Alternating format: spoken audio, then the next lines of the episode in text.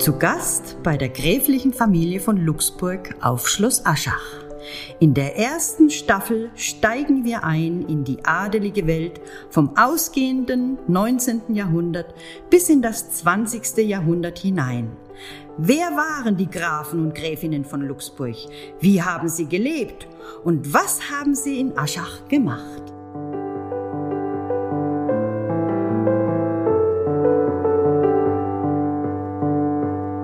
Dann darf ich heute ganz herzlich ähm, in unserer nächsten Folge Dr. Birgit Speckle begrüßen. Sie wird heute gemeinsam mit mir über die Dienstboten der gräflichen Familie von Luxburg sprechen und auch so einen kleinen Blick auf unser Volkskundemuseum werfen. Ähm, Frau Dr. Speckle ist wissenschaftliche Mitarbeiterin im Referat Kulturarbeit und Heimatpflege des Bezirks Unterfranken, daher eine ganz liebe Kollegin von mir, die mir eigentlich auch von Beginn an, ja, wir sind sehr vertraut zusammengewachsen. Ähm, Frau Dr. Speckle war seit 2017 an der Neukonzeption des Graf Luxburg Museums beteiligt. Am Anfang ganz stark auf den Dienstboten, ähm, ja, lag der Fokus. Und ähm, dann auch ab Ende 2017, Anfang 2018 hatte sie dann auch die Projektleitung für diese Neukonzeption inne. Und irgendwann 2018 im Sommer haben wir dann ja einander getroffen, habe ich hier in den Museen Schloss Aschach äh, begonnen als Museumsleiterin und ja, seitdem sind wir, glaube ich, durch das Graf Luxburg Museum eng miteinander verbunden. Schön, dass du heute da bist. Ja, ich freue mich auch. Vielen Dank für die Einladung. Ich persönlich finde es ja ganz spannend, dass die Ausstellung diesen, ja, diesen Fokus auf die Dienstboten wirft mal fernab von, von Glanz, Schönheit, ähm, dem, dem Edlen, einfach auch so einen Blick hinter die Kulissen wirft. Was aber war für dich so dieser Ausgangspunkt zu sagen, ich beschäftige mich jetzt ganz intensiv mit diesen Dienstboten?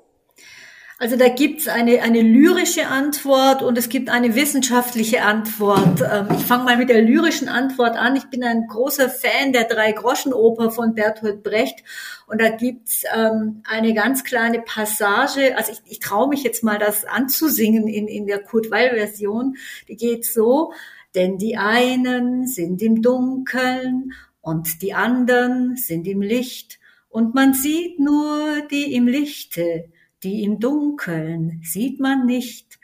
Und das ist, ähm, das ist der lyrische Ansatz. Also tatsächlich habe ich mich immer schon, sagen seit mindestens 30 Jahren, äh, immer gern mit denen beschäftigt, von denen man zwar die Leistung sieht, aber nicht die Menschen, die dahinter stehen, ähm, ihre Lebensbedingungen, schon auch so ein bisschen äh, ihre, ihre Werthaltungen, ihre Familien, wo sie herkommen, was sie außerhalb der Arbeit machen.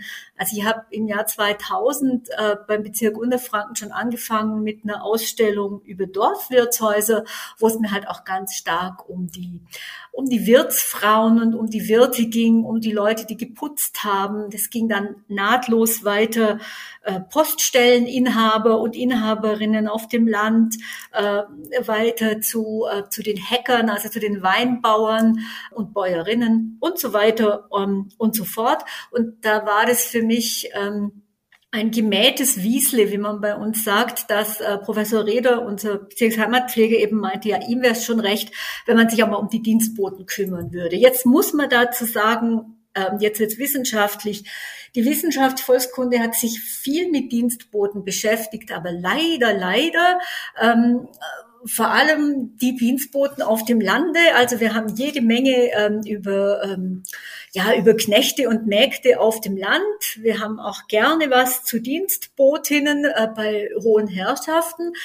Aber so ähm, die Aschacher Equipe ähm, da taucht jetzt plötzlich ein Verwalter auf. Das war mir gar nicht klar, dass es sowas auch gibt, was ganz schön naiv ist, weil schau dir an. Bei so einem großen Anwesen. Ja, ja, also die Besucher, das muss man an der Stelle wirklich auch mal sagen, die kommen rein, sehen, ah, tolles Schloss, netter Park drumherum. Ähm, Liebe Besucherinnen, liebe Besucher, wenn Sie mal noch runtergehen an die Saale und da an unserem, an der Schlossmühle vorbeigehen, das war ein riesiger landwirtschaftlicher Betrieb. Da gab es Schweine, Kühe, Pferde Ähm, Milchkühe übrigens für die Milchlieferung äh, nach Bad Kissingen in den Kurbetrieb, ja, so viel zur Regionalität. Äh, da gab es gigantische Gemüsegärten am Rand des heutigen Schlossparks und es gab ja auch dieses Schloss selber, wo die Schlossherren nur paar Wochen im Jahr gewesen sind. Also kurz und gut, da brauchte man einen ähm, einen Verwalter 24-7, sagt man heute, der da 365 Tage samt Gattin äh, gearbeitet hat. Und mit dem hat es eigentlich auch angefangen, dass ich auf, auf, auf irgendjemand hat mir gesagt, da hat es einen Verwalter gegeben oder genau ein Foto gab's. Und dann haben wir ja den äh, Entschluss getroffen, wie kommt man jetzt zu diesen Dienstboten, wie finden wir die Equipe, ähm, dass wir das kleine Einmaleins des Volkskundlers und der Archivkunde genommen haben, gibt es Rechnungsbücher. Und siehe da, es gab Rechnungsbücher und wir waren unsere Sorgen enthoben und auch des Schlafes vieler Nächte, denn wir mussten sie auswerten. Also wir haben einen Werkvertrag ähm, äh, gegeben an einen Spezialisten für Rechnungsbücher und der hat uns alle Rechnungsbücher über, sagt Josephine, 30 Jahre, sowas, ne? Äh, ähm, ausgewertet zum Thema ähm, Kunst, Dienstboten, Kinder und Essen und Trinken. Was hat die so. gräfliche Familie quasi an finanziellen Mitteln ausgegeben für diese Leistungen? Ja. Und Korrekt. da ist ja wirklich so einiges zum Vorschein gekommen. Ja. Ja, es war eine fantastische Fundgrube. Wie gesagt, wir waren des Schlafes der Nächte enthoben und ähm, ja, das ist, was ich sagen will, ist das eine ungeheure Fieselarbeit, denn es sind keine Excel-Tabellen, die der Kraft da geführt hat, sondern handschriftliche Eintragungen, die für ihn gingen. Und für die Gräfin war es genauso. Ich gebe mal ein Beispiel. Da ist also der, das, das äh, Wertvollste war Weihnachten, weil an Weihnachten kriegten die Dienstboten Weihnachtsgeld oder statt Cash ähm, was Nützliches, Krawatten, Jacken, Hosen. Was man so braucht. Oder nur, was man halt so braucht. Und sie wurden, da stand jetzt eben leider nicht, wie man sich das in der heutigen Verwaltung so wünscht, ähm, Kunigunde Böhm in Dienstzeit äh, sonst wann, Köchin und äh, sonst was, sondern da steht Kunigunde, bestenfalls Kunigunde Böhm. Oder es steht im einen Jahr Böhm, Köchin und das nächste Mal steht Kuni und im Jahr drauf steht Kunigunde. Und dann muss man das meine, alles zusammenbringen.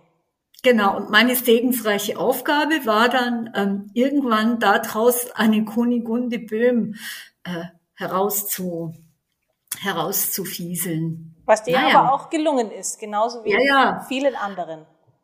Ja, und äh, da kann man jetzt also auch gleich mal noch so ein bisschen was zur ähm, zur Etikette sagen. Wie hat man sich angesprochen? Also klar, die haben sich immer gesiezt. Ähm, jetzt, je höher du in der Hierarchie bist, desto, desto ähm, höflicher hat man dich angesprochen. Also Schramm war Schramm. Woher weiß das, Frau Dr. Speckle? Aus aber Hunderten von Briefen, die Sie dich erfreulicherweise geschrieben und darüber auch über Ihren Verwalter gesprochen haben. Schramm hat, Schramm macht, Schramm bringt. Ähm, nicht so, wenn wir von irgendeinem Stubenmädchen sprechen, das wird mit Vornamen angesprochen und auch mit du. Äh, bei der Köchin, die war kurz und liebevoll Kuni, aber es war schon klar, dass das jetzt so, der hat das sehr zur Ein persönliches Familie, Verhältnis dann auch schon eher. Sehr persönliches Verhältnis. Na, zu Schramm auch, aber das war dann wieder, ich glaube, die hatten schon auch viel Respekt vor Genau, dem. da spielt dann noch so ein anderer Faktor hm. einfach eine Rolle, ne? Also ich meine, wenn du, wenn du dem seine Stelle heute ausschreibst, ja, ein Anwesen mit, ähm, mit Feldern, Wiesen, Landwirtschaft und einem Riesenschloss, der hat, der musste die Gärtnerei machen, die Landwirtschaft, das Schloss sauber halten, die Taglöhner einstellen und sich um die kümmern und das Ganze, wie gesagt, 24/7. Also das war schon eine Leistung. Und da äh, kommt jetzt das Thema und was eigentlich das Beste an diesem ganzen Dienstboten-Thema ist, was, äh, was wirklich großartig ist, wir kennen zum Teil die Nachkommen dieser Leute. Und wissen Sie, liebe Zuhörerinnen, liebe Zuhörer, wie? die sind uns wirklich vor die Haustür gelaufen. Schon in der Zeit, äh, bevor ich angefangen habe, gibt's von, von deiner Vorgängerin Josephine äh, Notizen, ja, da war ein alter Herr Schramm da, der gesagt hat, dass sein Urgroßvater und so weiter. Also es war manchmal später als letzte Sekunde und die Leute haben leider nicht mehr gelebt, aber manchmal haben da immer die Kinder gelebt und gerade die Schramms erinnern sich da ganz gut dran, dass es einen Uropa gab, der da bei Grafs gearbeitet hat. Und so haben wir es ja bei den Böhms auch, dass wir da sehr gutes Verhältnis haben, ähm, äh, auch zu den Nachkommen von, von Kunigunde und ähm, ihrem Ehemann. Also wir haben diese beiden, diese beiden Linien. Wir haben das, ähm, wir haben ganz traditionell die Archive und wir haben die Zeitzeugenbefragungen.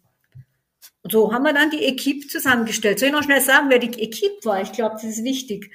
Also, ihr fangt ja immer an mit euren Führungen in der Schlossküche. Da war es die Köchin und die hatte ähm, ihre, ihre Mädchen. Und da kann man mal davon ausgehen, dass die halt, wenn in die Nähe war, hat man noch ein paar mehr geholt. Wo holt man die her? Da, wo das Schloss Aschach bis heute die Putzequipe äh, akquiriert, genau. in Aschach.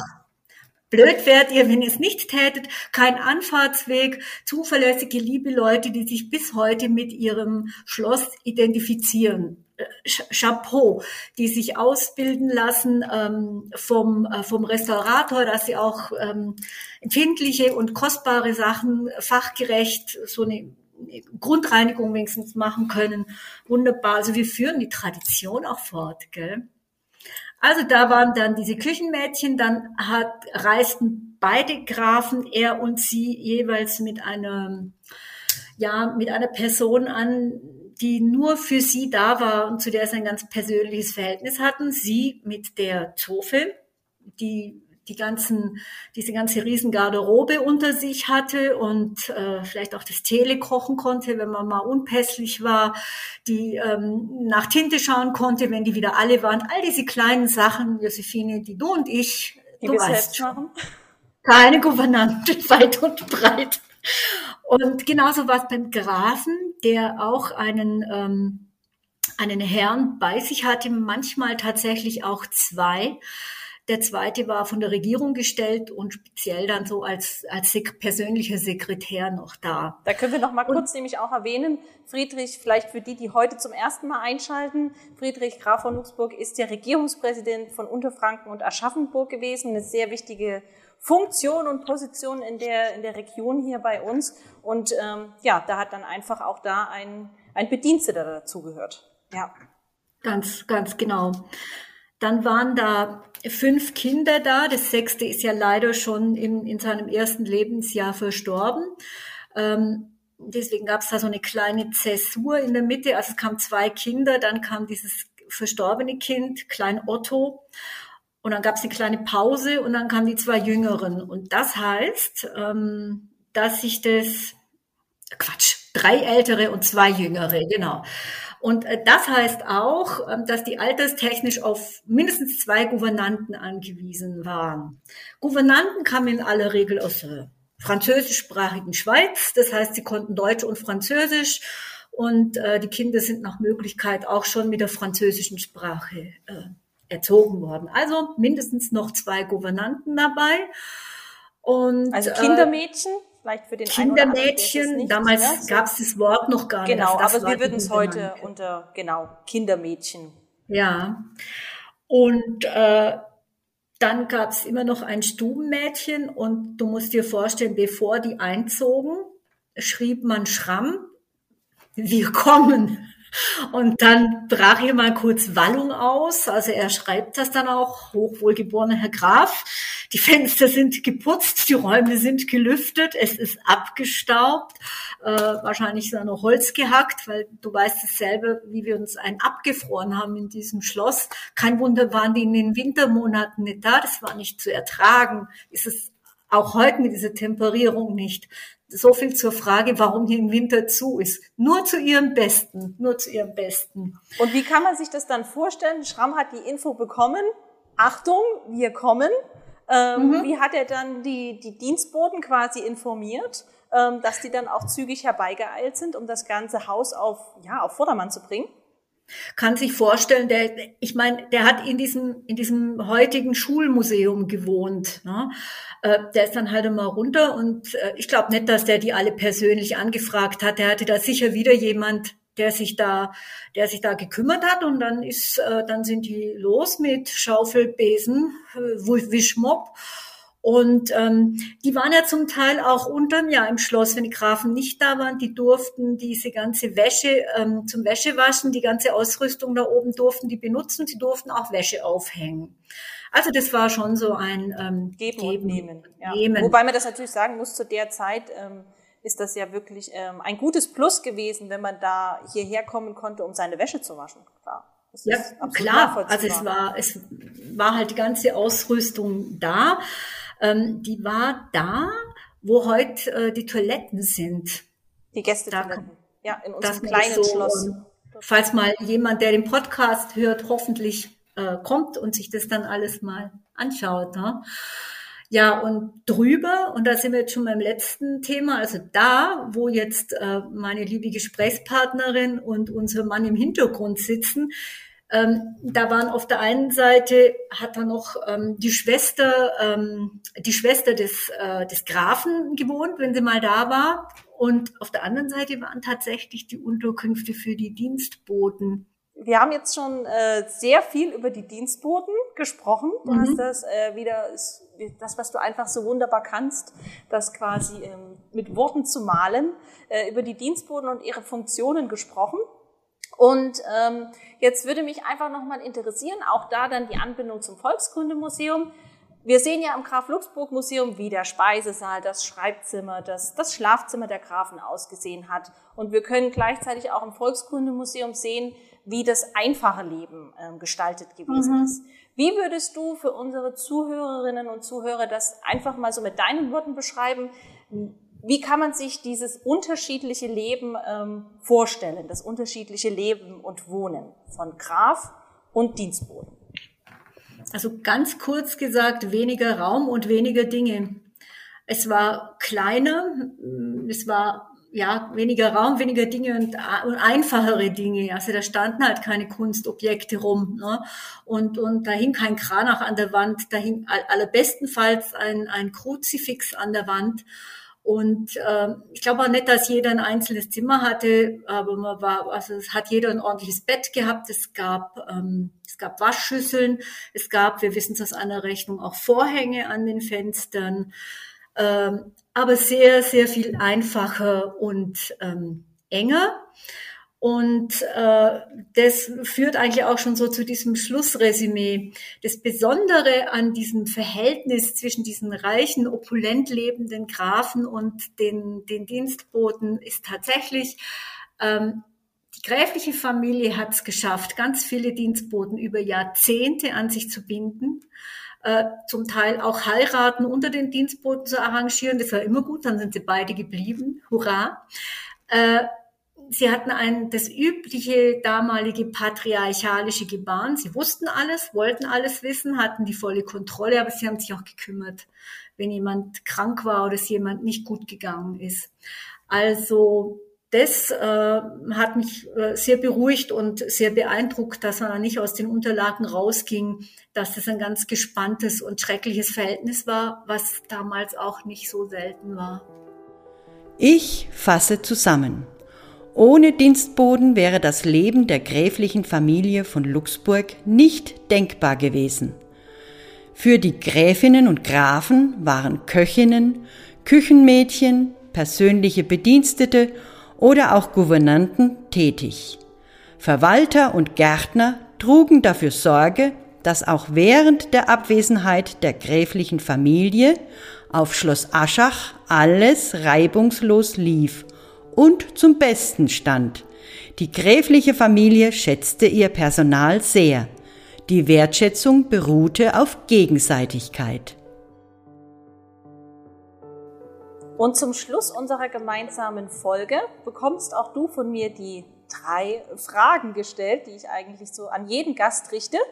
Kann ich loslegen? Bitte. Okay, die erste Frage ist, hättest du gern für die gräfliche Familie von Luxburg gearbeitet? Und wenn ja, welche Tätigkeit? Ähm, lieber nicht arbeiten und Klavier spielen äh, im, im ähm, lieber eine Gräfin sein. Im, im Flügelzimmer. Aber wenn ich arbeiten müsste, unbedingt in der Küche. Trotz aller Knochenarbeit unbedingt in der Küche. Was hättest du dir dort erhofft, die ganzen Küchengeheimnisse zu erfahren? Aha. Genau. Und also ich würde es wahnsinnig gern, äh, wahnsinnig gern äh, diese Erfahrung machen mit dieser vielen Handarbeit und wie das organisiert war. Das würde mich brennend interessieren.